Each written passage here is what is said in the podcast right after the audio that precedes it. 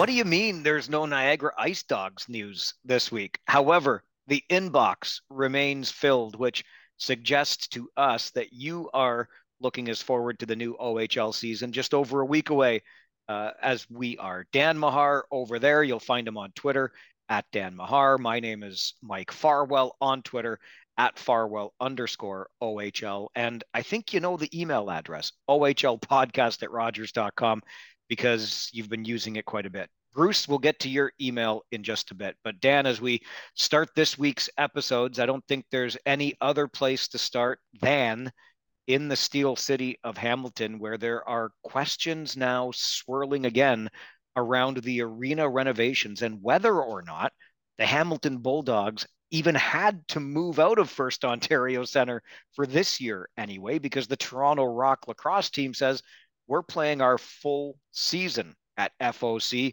which lasts into next spring in and around May. Renos were supposed to start in early 2024, say January. So what gives if the Rock could be there?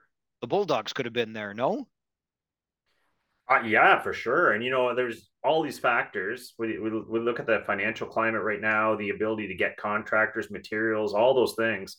I think I wouldn't have too much confidence in any major project going on right now to to hit timelines that were initially planned. So I think there's all kinds of uncertainty around that franchise, around that arena, and I think this was I don't want to say predictable, but it's it's something that should have at least been accounted for that the project may not start on time. They had already allowed for the fact that probably wasn't going to end on time.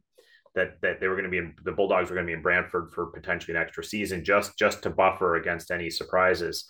So we had a surprise on the front end of this project, I guess, as opposed to the back end. But I think uncertainty is probably the word around that team right now almost guarantees a fourth year away for the now Brantford Bulldogs, I would assume, even though the group behind the arena renovation says Toronto Rock news be damned. We're still planning on starting some of those renovations, which apparently won't interfere with play, but the plan is still to commence that work in early 2024. But you've already lost the basketball team. You've lost the Ontario Hockey League team yeah, the, the Rocker's still going to be there. But I'm just starting to wonder, in all honesty, kind of like we talk about with Mississauga and previously Brampton, where it's not so much a hockey market as it is a Leafs market. That's why the OHL struggles in the greater Toronto area. I'm starting to wonder if Hamilton is anything other than a CFL town. And I don't mean to, I don't mean that necessarily as a knock, but I, I don't know how else you explain this seeming disinterest in any level of hockey by the city council of the day.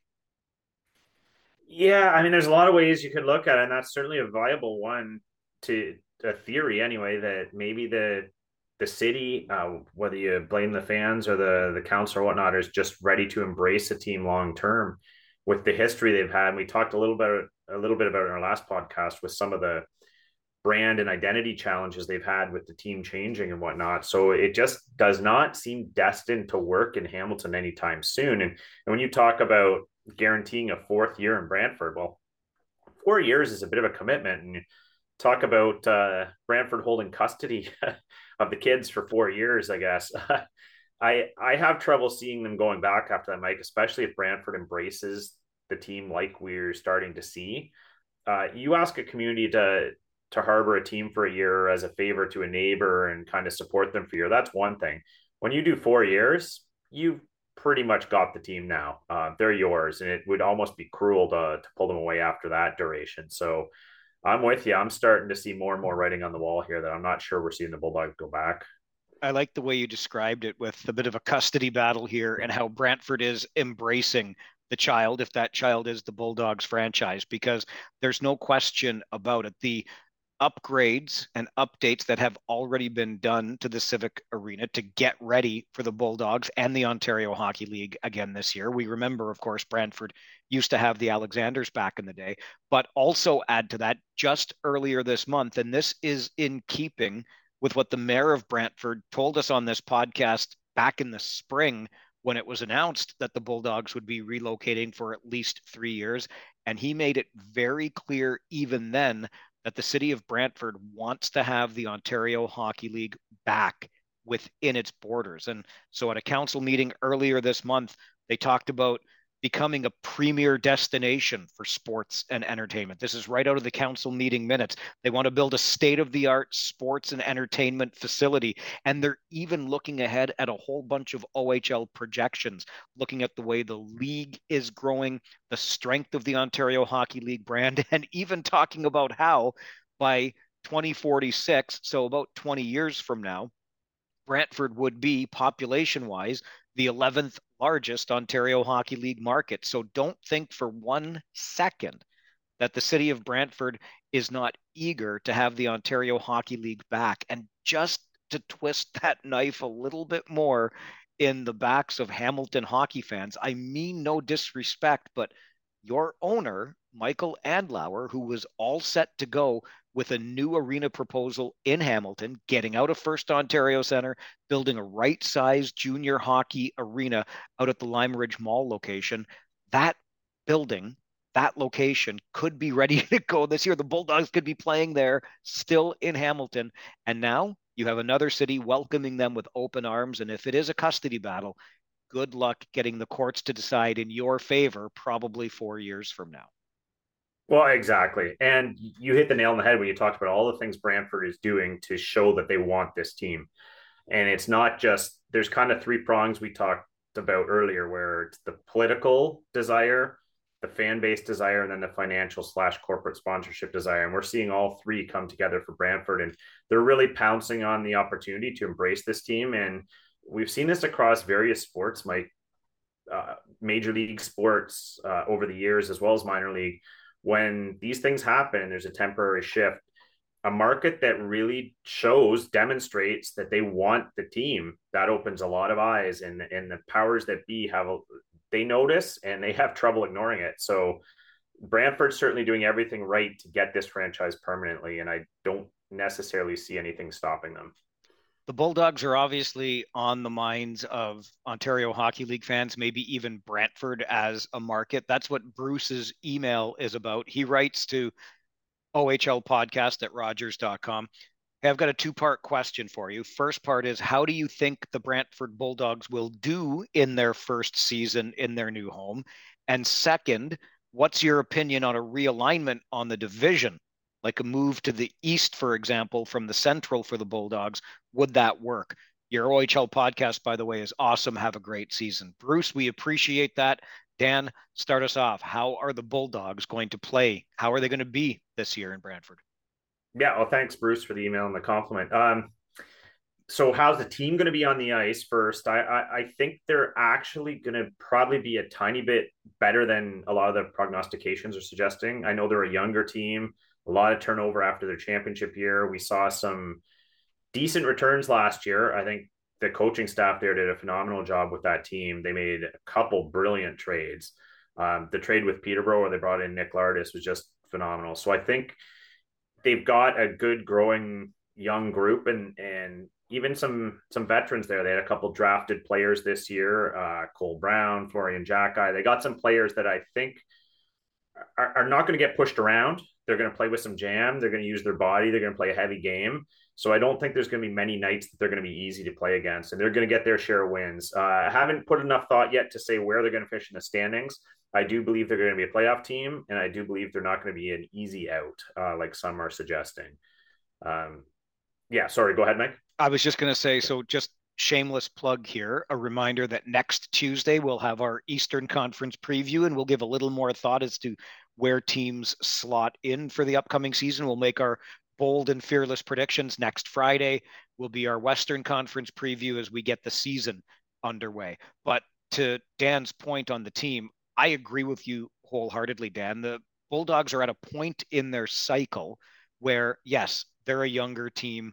Uh, they're not there yet, but if you consider the returns they got after the deadline last year, the Hamilton Bulldogs still Hamilton then, were one of the better teams after the deadline last year. I see no reason that that will stop. I think they're well coached. They're going to be playing in front of a very friendly and passionate home fan base. And yes, they will get their share of wins. What do you think of the idea of some sort of realignment? We kind of touched on this last week, too. Yeah, I mean, I'll all say, like, I, I shared my thoughts that I think a realignment makes sense in the sense that there are a few teams that look a little ge- geographically misplaced. But I, I, do think there are probably a couple teams that are going to say, "Hey, Brantford, get in line." Like if we're realigning, we've been waiting to be realigned a few for a few years before you got here. So um, I, I, obviously St. Catharines down the road, a couple another hour or so beyond where Brantford is for teams from the East, who's also playing against Eastern teams. So I'm fully supportive of a bit of a realignment that makes more sense.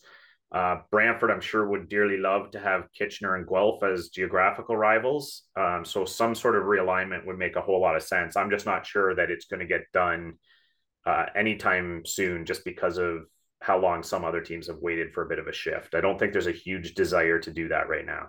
Yeah, and we kind of did touch on this a little bit last week. It's always a fun conversation, and I've been a big proponent of realignment over the years, usually looking north and figuring we got to get a north division figured out here instead of North Bay and Sudbury being in the east and then Sault Ste. Marie and Saginaw, for example, being in the west. But I don't think anything's going to be perfect. And what I think, and so you kind of take the imperfect alignment that we have now and you kind of live with it. Because no matter what you do, I don't think with the geography of Ontario, frankly, and the dense population in Southern Ontario, you're going to get something that's universally appealing here. I, I, think what might help, and you brought this up last week, Dan, is some sort of rebalanced schedule so that maybe the Niagara Ice Dogs and Erie Otters, for example, who are the two closest geographic rivals to one another, could play each other more often. And yeah, maybe Brantford gets games against Guelph and Kitchener.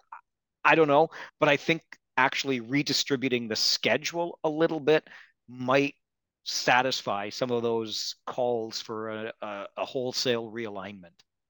Yeah, I totally agree. I think that's probably a more realistic, uh, I won't call it a half measure, but a first step, I guess, to kind of fixing things somewhat for these teams. I totally agree. A, a scheduling fix is probably in the cards more than a realignment. I mentioned the dense population of Southern Ontario. Uh, so let me just add this to the mix. It's it's a little bit inside baseball, but bear with me. Just when we look at uh, Brantford, the relocation, the effort being put into the current civic arena, and what that's going to look like, the Bulldogs have really come to the table here to make sure that their games, which we're already hearing is a very strong demand for tickets, it's going to be the smallest uh, rink in the Ontario Hockey League, fewest number of fans, around 3,000.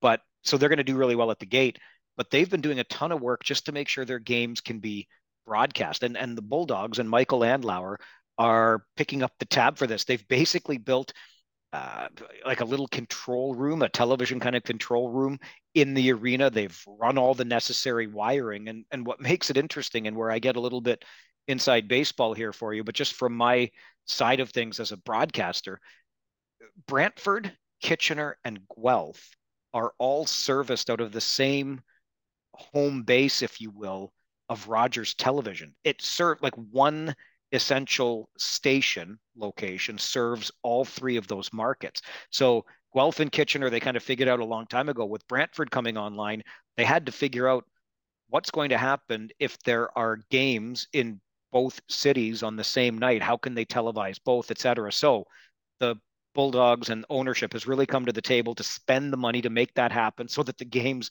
will be broadcast to fans who can't see them in Brantford. And you're not going to get stuck if you're in Brantford with a Kitchener or a Guelph game, which would probably piss you off. Let's be honest about it if your Bulldogs are playing. So that's one part of it. And I also have it on pretty good authority that uh, conversations are underway to extend the current agreement between Rogers and the Ontario Hockey League to continue with the television rights. So there are two years left and there are built in extensions. By the sounds of things, everybody's interested in the first of those extensions. But I think David Branch, what I'm hearing, would like it to be even longer. He'd probably love another 10 or 12 year deal. I don't know anybody's going to do that right away, but it sounds to me like that's something maybe David Branch wants to put to bed in his final year as commissioner and put to bed for a number of years so the new commissioner doesn't have to worry about it for five or even 10 or 12 years again. So just some stuff going on behind the scenes that I just recently heard about. They're probably meeting either as we speak today or some point this week, the OHL and sort of the the TV executives to figure out what the partnership looks like for the years ahead. But the good news is the appetite remains, of course, to have Rogers remain as a TV partner and continue to broadcast the games wherever it is you've been finding them for all these years. Well, that's phenomenal news. I think there's an awful lot of fans in the Ontario Hockey League that have relied on the Rogers coverage over the years. And I think you talked about it in previous pods too, Mike, where the exposure for the league and the in the access to these games on TV is such a critical piece for growing the league and growing the game. And it's very wrong minded of these markets in the past that have said, no, we don't want to televise our games because it'll hurt ticket sales. Well, it has quite the opposite effect. And and the story you gave about Andlauer basically footing the bill to have this problem solved for the Brantford market is incredible. You need those kind of partnerships and that kind of motivation from from the owners in your league, and that's it serves the fan base, and that's what they all should be thinking about if I'm the Ontario Hockey League, I'm a wee bit worried that Michael Andlauer, and we've touched on this before. I, I don't know the man as a business person. I've met him a couple of times through my work, obviously. I think he's one of the premier owners in this league. But now that he's got interests, of course, in Ottawa with the National Hockey League, I, I hope, I hope for the Ontario Hockey League's sake, he stays interested in, in hockey at this level and remains an owner of the Brantford franchise. I sincerely hope so too, and I've I've heard nothing to suggest otherwise in the short term. But we all know how much of the attention and focus and finances will probably be directed to the to the Ottawa team uh, in the near future. So it's just a fingers crossed scenario. But I think I think Michael Andlauer's intentions over the years have been uh, pretty good around these franchises, and you have to believe he'll leave the franchise in decent hands if he if he did choose to move on. But I, I'm with you. I'm, I'm hoping that's not the case. Bruce, thanks again for the email. Remember, you can email us anytime as well, ohlpodcast at rogers.com. Just before we leave the Bulldog story and move on, I'll just throw this at you, Dansky. What do the Red Wings, Fincups, Steelhawks, Dukes, Canucks, Bulldogs, and Bulldogs have in common? All played in Copps? they, they are all teams that played hockey in either the OHL or the AHL modern era in the city of Hamilton, Hamilton has hung on to precisely zero of those teams. Screw you, Steel City. We don't want you anymore in the Ontario Hockey League. I'm sorry. Fans, come at me all you want. It's not about you, it's about your city, its council, and its complete lack of vision and or interest in the Ontario Hockey League. Brantford's run the numbers. They want the OHL back. I think we should go to places, we, as if I'm part of the league executive, I think the Ontario Hockey League should go to places where it is wanted. And let's face it, Brantford, it's kind of a right sized OHL market, isn't it? it? It really is, you know, and and I think they're they're one of many centers in Ontario they're demonstrating how easy it is to support a team if you just come out, you put a little effort in and I don't know, Mike. Maybe maybe Hamilton's politicians and fans would support it better if the LRT dropped them off. But oh no, never mind, never mind. I'm not. I shouldn't go there. Shouldn't go there. They can't keep hockey teams and they can't build light rail. Hamilton, what are you doing right these days? What are you doing right these days? All right, uh, we still have to talk about the passing of a patriarch, a very bizarre coaching situation, and how it might be bleeding over into the corporate world, and OHL stands up to be counted at NHL rookie camps this past weekend. All of that still to come on this episode of the OHL podcast.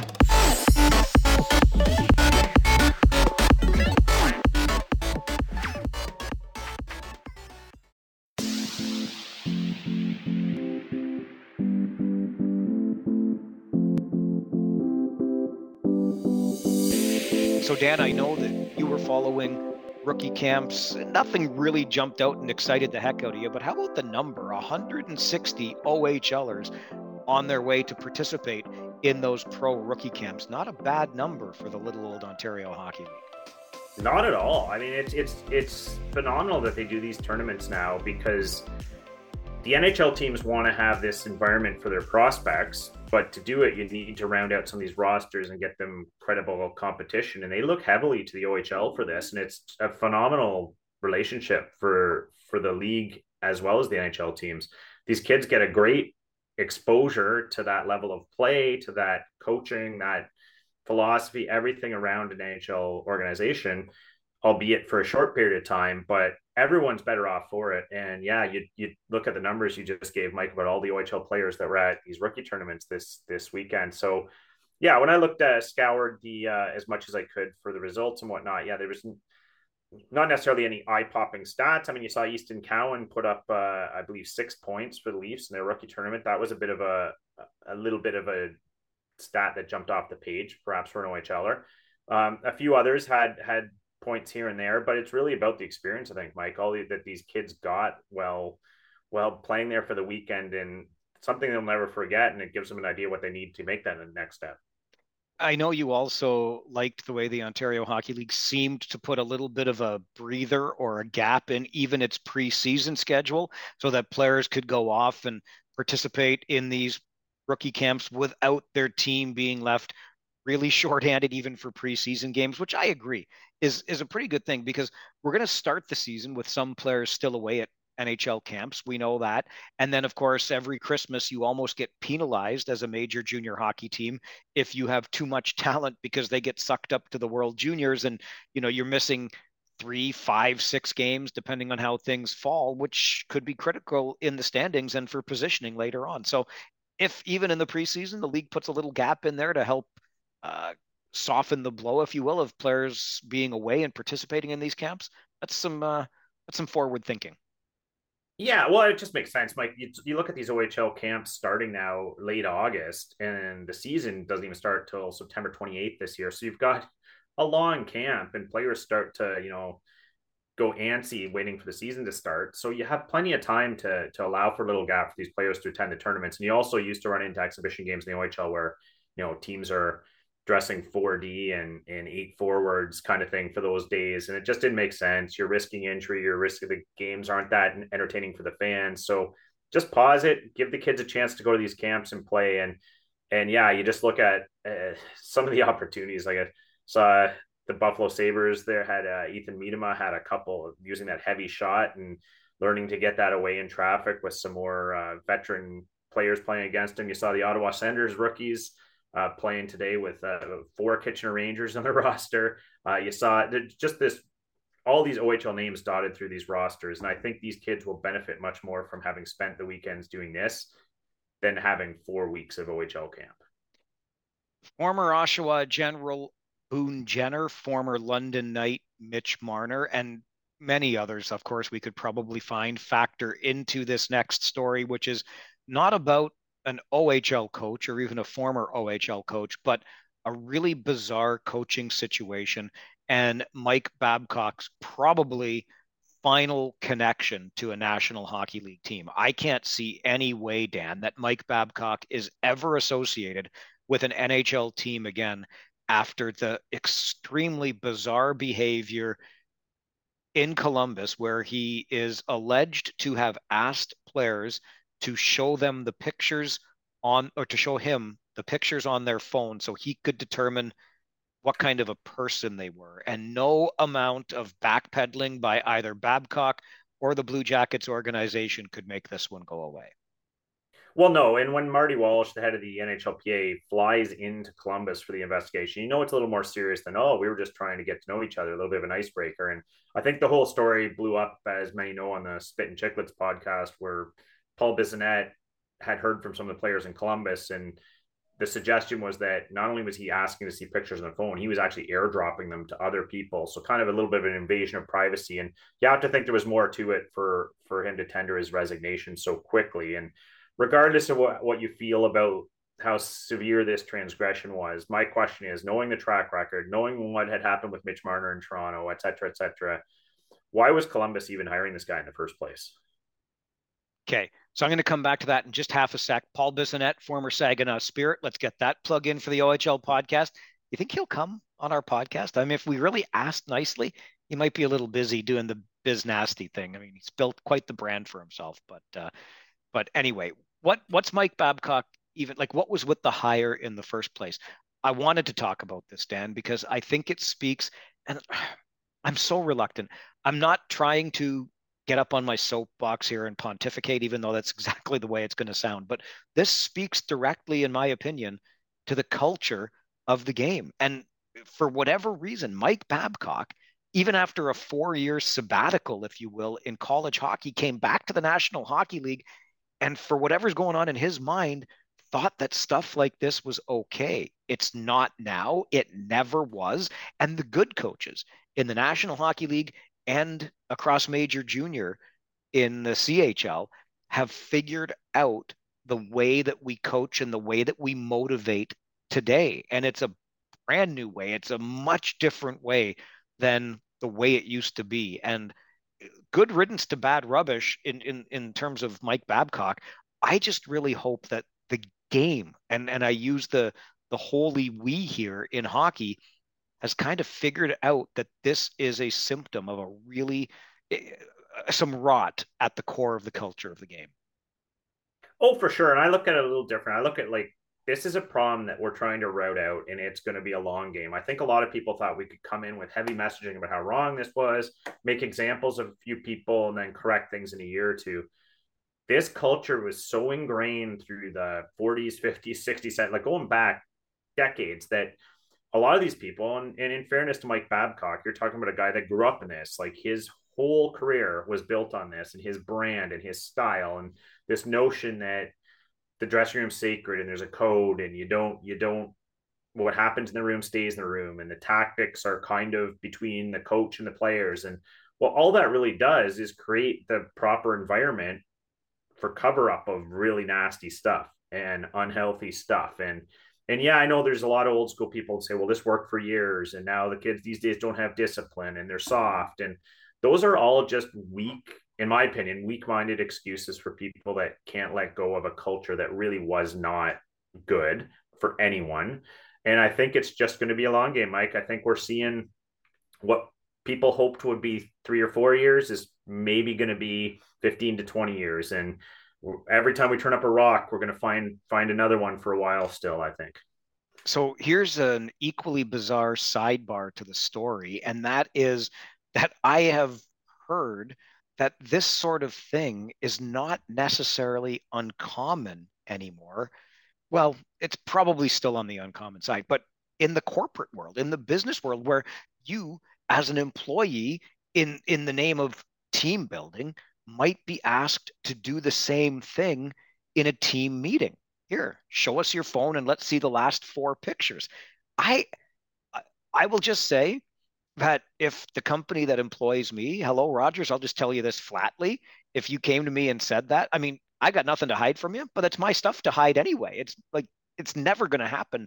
If if an employer ever asked you to do that, I think you have every right to a refuse and then b take some sort of action about it.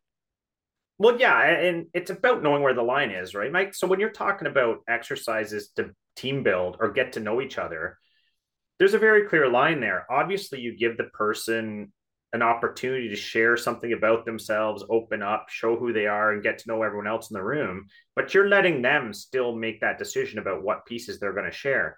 When the goal becomes to embarrass someone in front of their peers or in front of a group, that's where the line clearly gets crossed. And obviously, the players in Columbus felt that that's what this exercise was doing. They weren't being given a choice about what they were showing and who they, who they were showing it to that crosses a line. The goal should of any exercise, corporately or otherwise, should never be to embarrass anyone. And I think it's almost a shame that has to be said. I take it back. I actually hope Rogers does ask me to see the last pictures on my phone because I just realized that I was at a, a, station event this past weekend for Doors Open Waterloo region, and we had people touring. Look, I look like the ultimate corporate shill. If you're watching on YouTube, you can see pictures of our Rogers TV studio right here. They're all over my phone.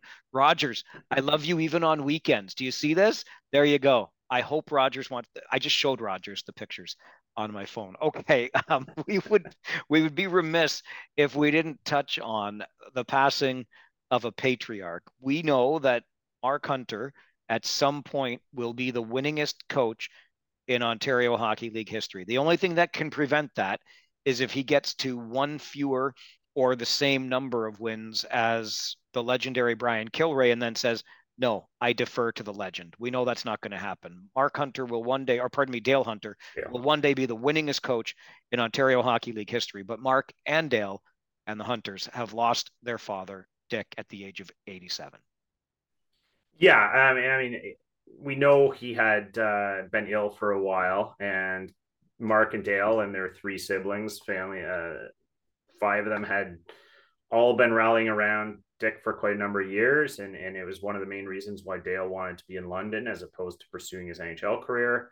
Uh, tight knit family have been titans in the OHL, and I, I think when you see a family as accomplished as that, and the numbers you just rattled off, you have to go back to the parents, mom and dad, and and give a lot of credit to to them for the family they raised. So yeah, nothing more uh, to be said at time like this other than condolences to the Hunter family for for their loss, but uh, a tip of the cap to to Dick Hunter for everything he he accomplished in his time.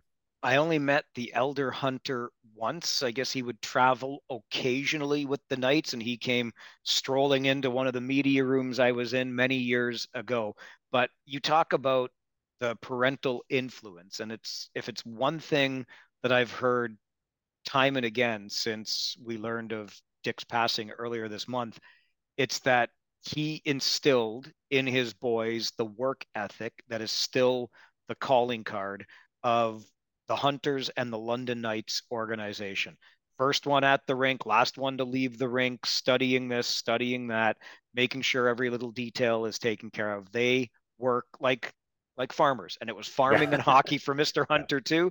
It remains, I think, to be that case for uh, his kids. And I'll tell you what, if there are sports gods, and I think anybody who follows sports probably believes in some sort of uh, presence around the games, well, if there are sports gods, wouldn't it be the perfect year for the London Knights to do something special? We already know as we look at the season ahead, the Knights are going to be a formidable foe for anyone they play.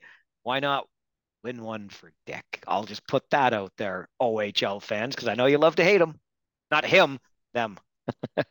Yeah, well, I think there's a strong possibility that those London Knights are going to do something special this year. And yeah, you hit you you hit on one thing I was going to say, which was if you want to hear an oxymoron, how about lazy farmer? There is there's no such thing. Great point.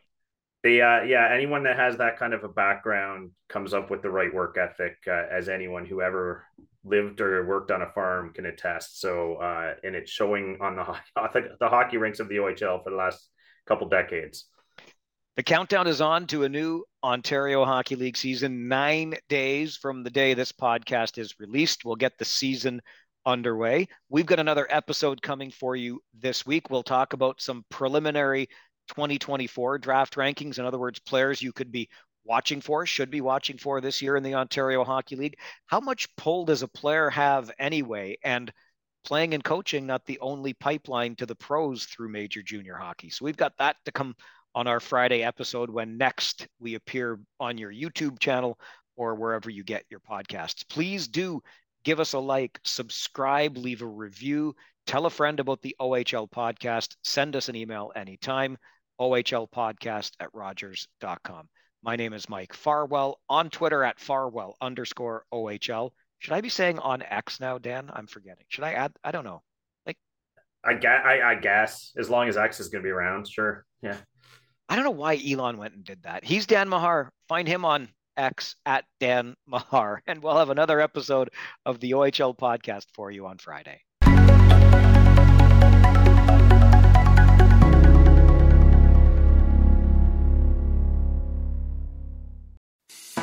I'm Matt Cundill, host of the Sound Off Podcast, the show about podcast and broadcast.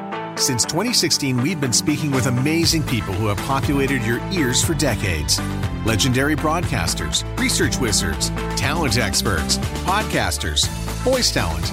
Almost 400 stories, all for free.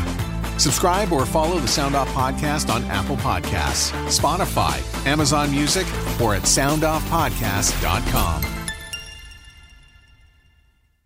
Another Sound Off Media Company podcast.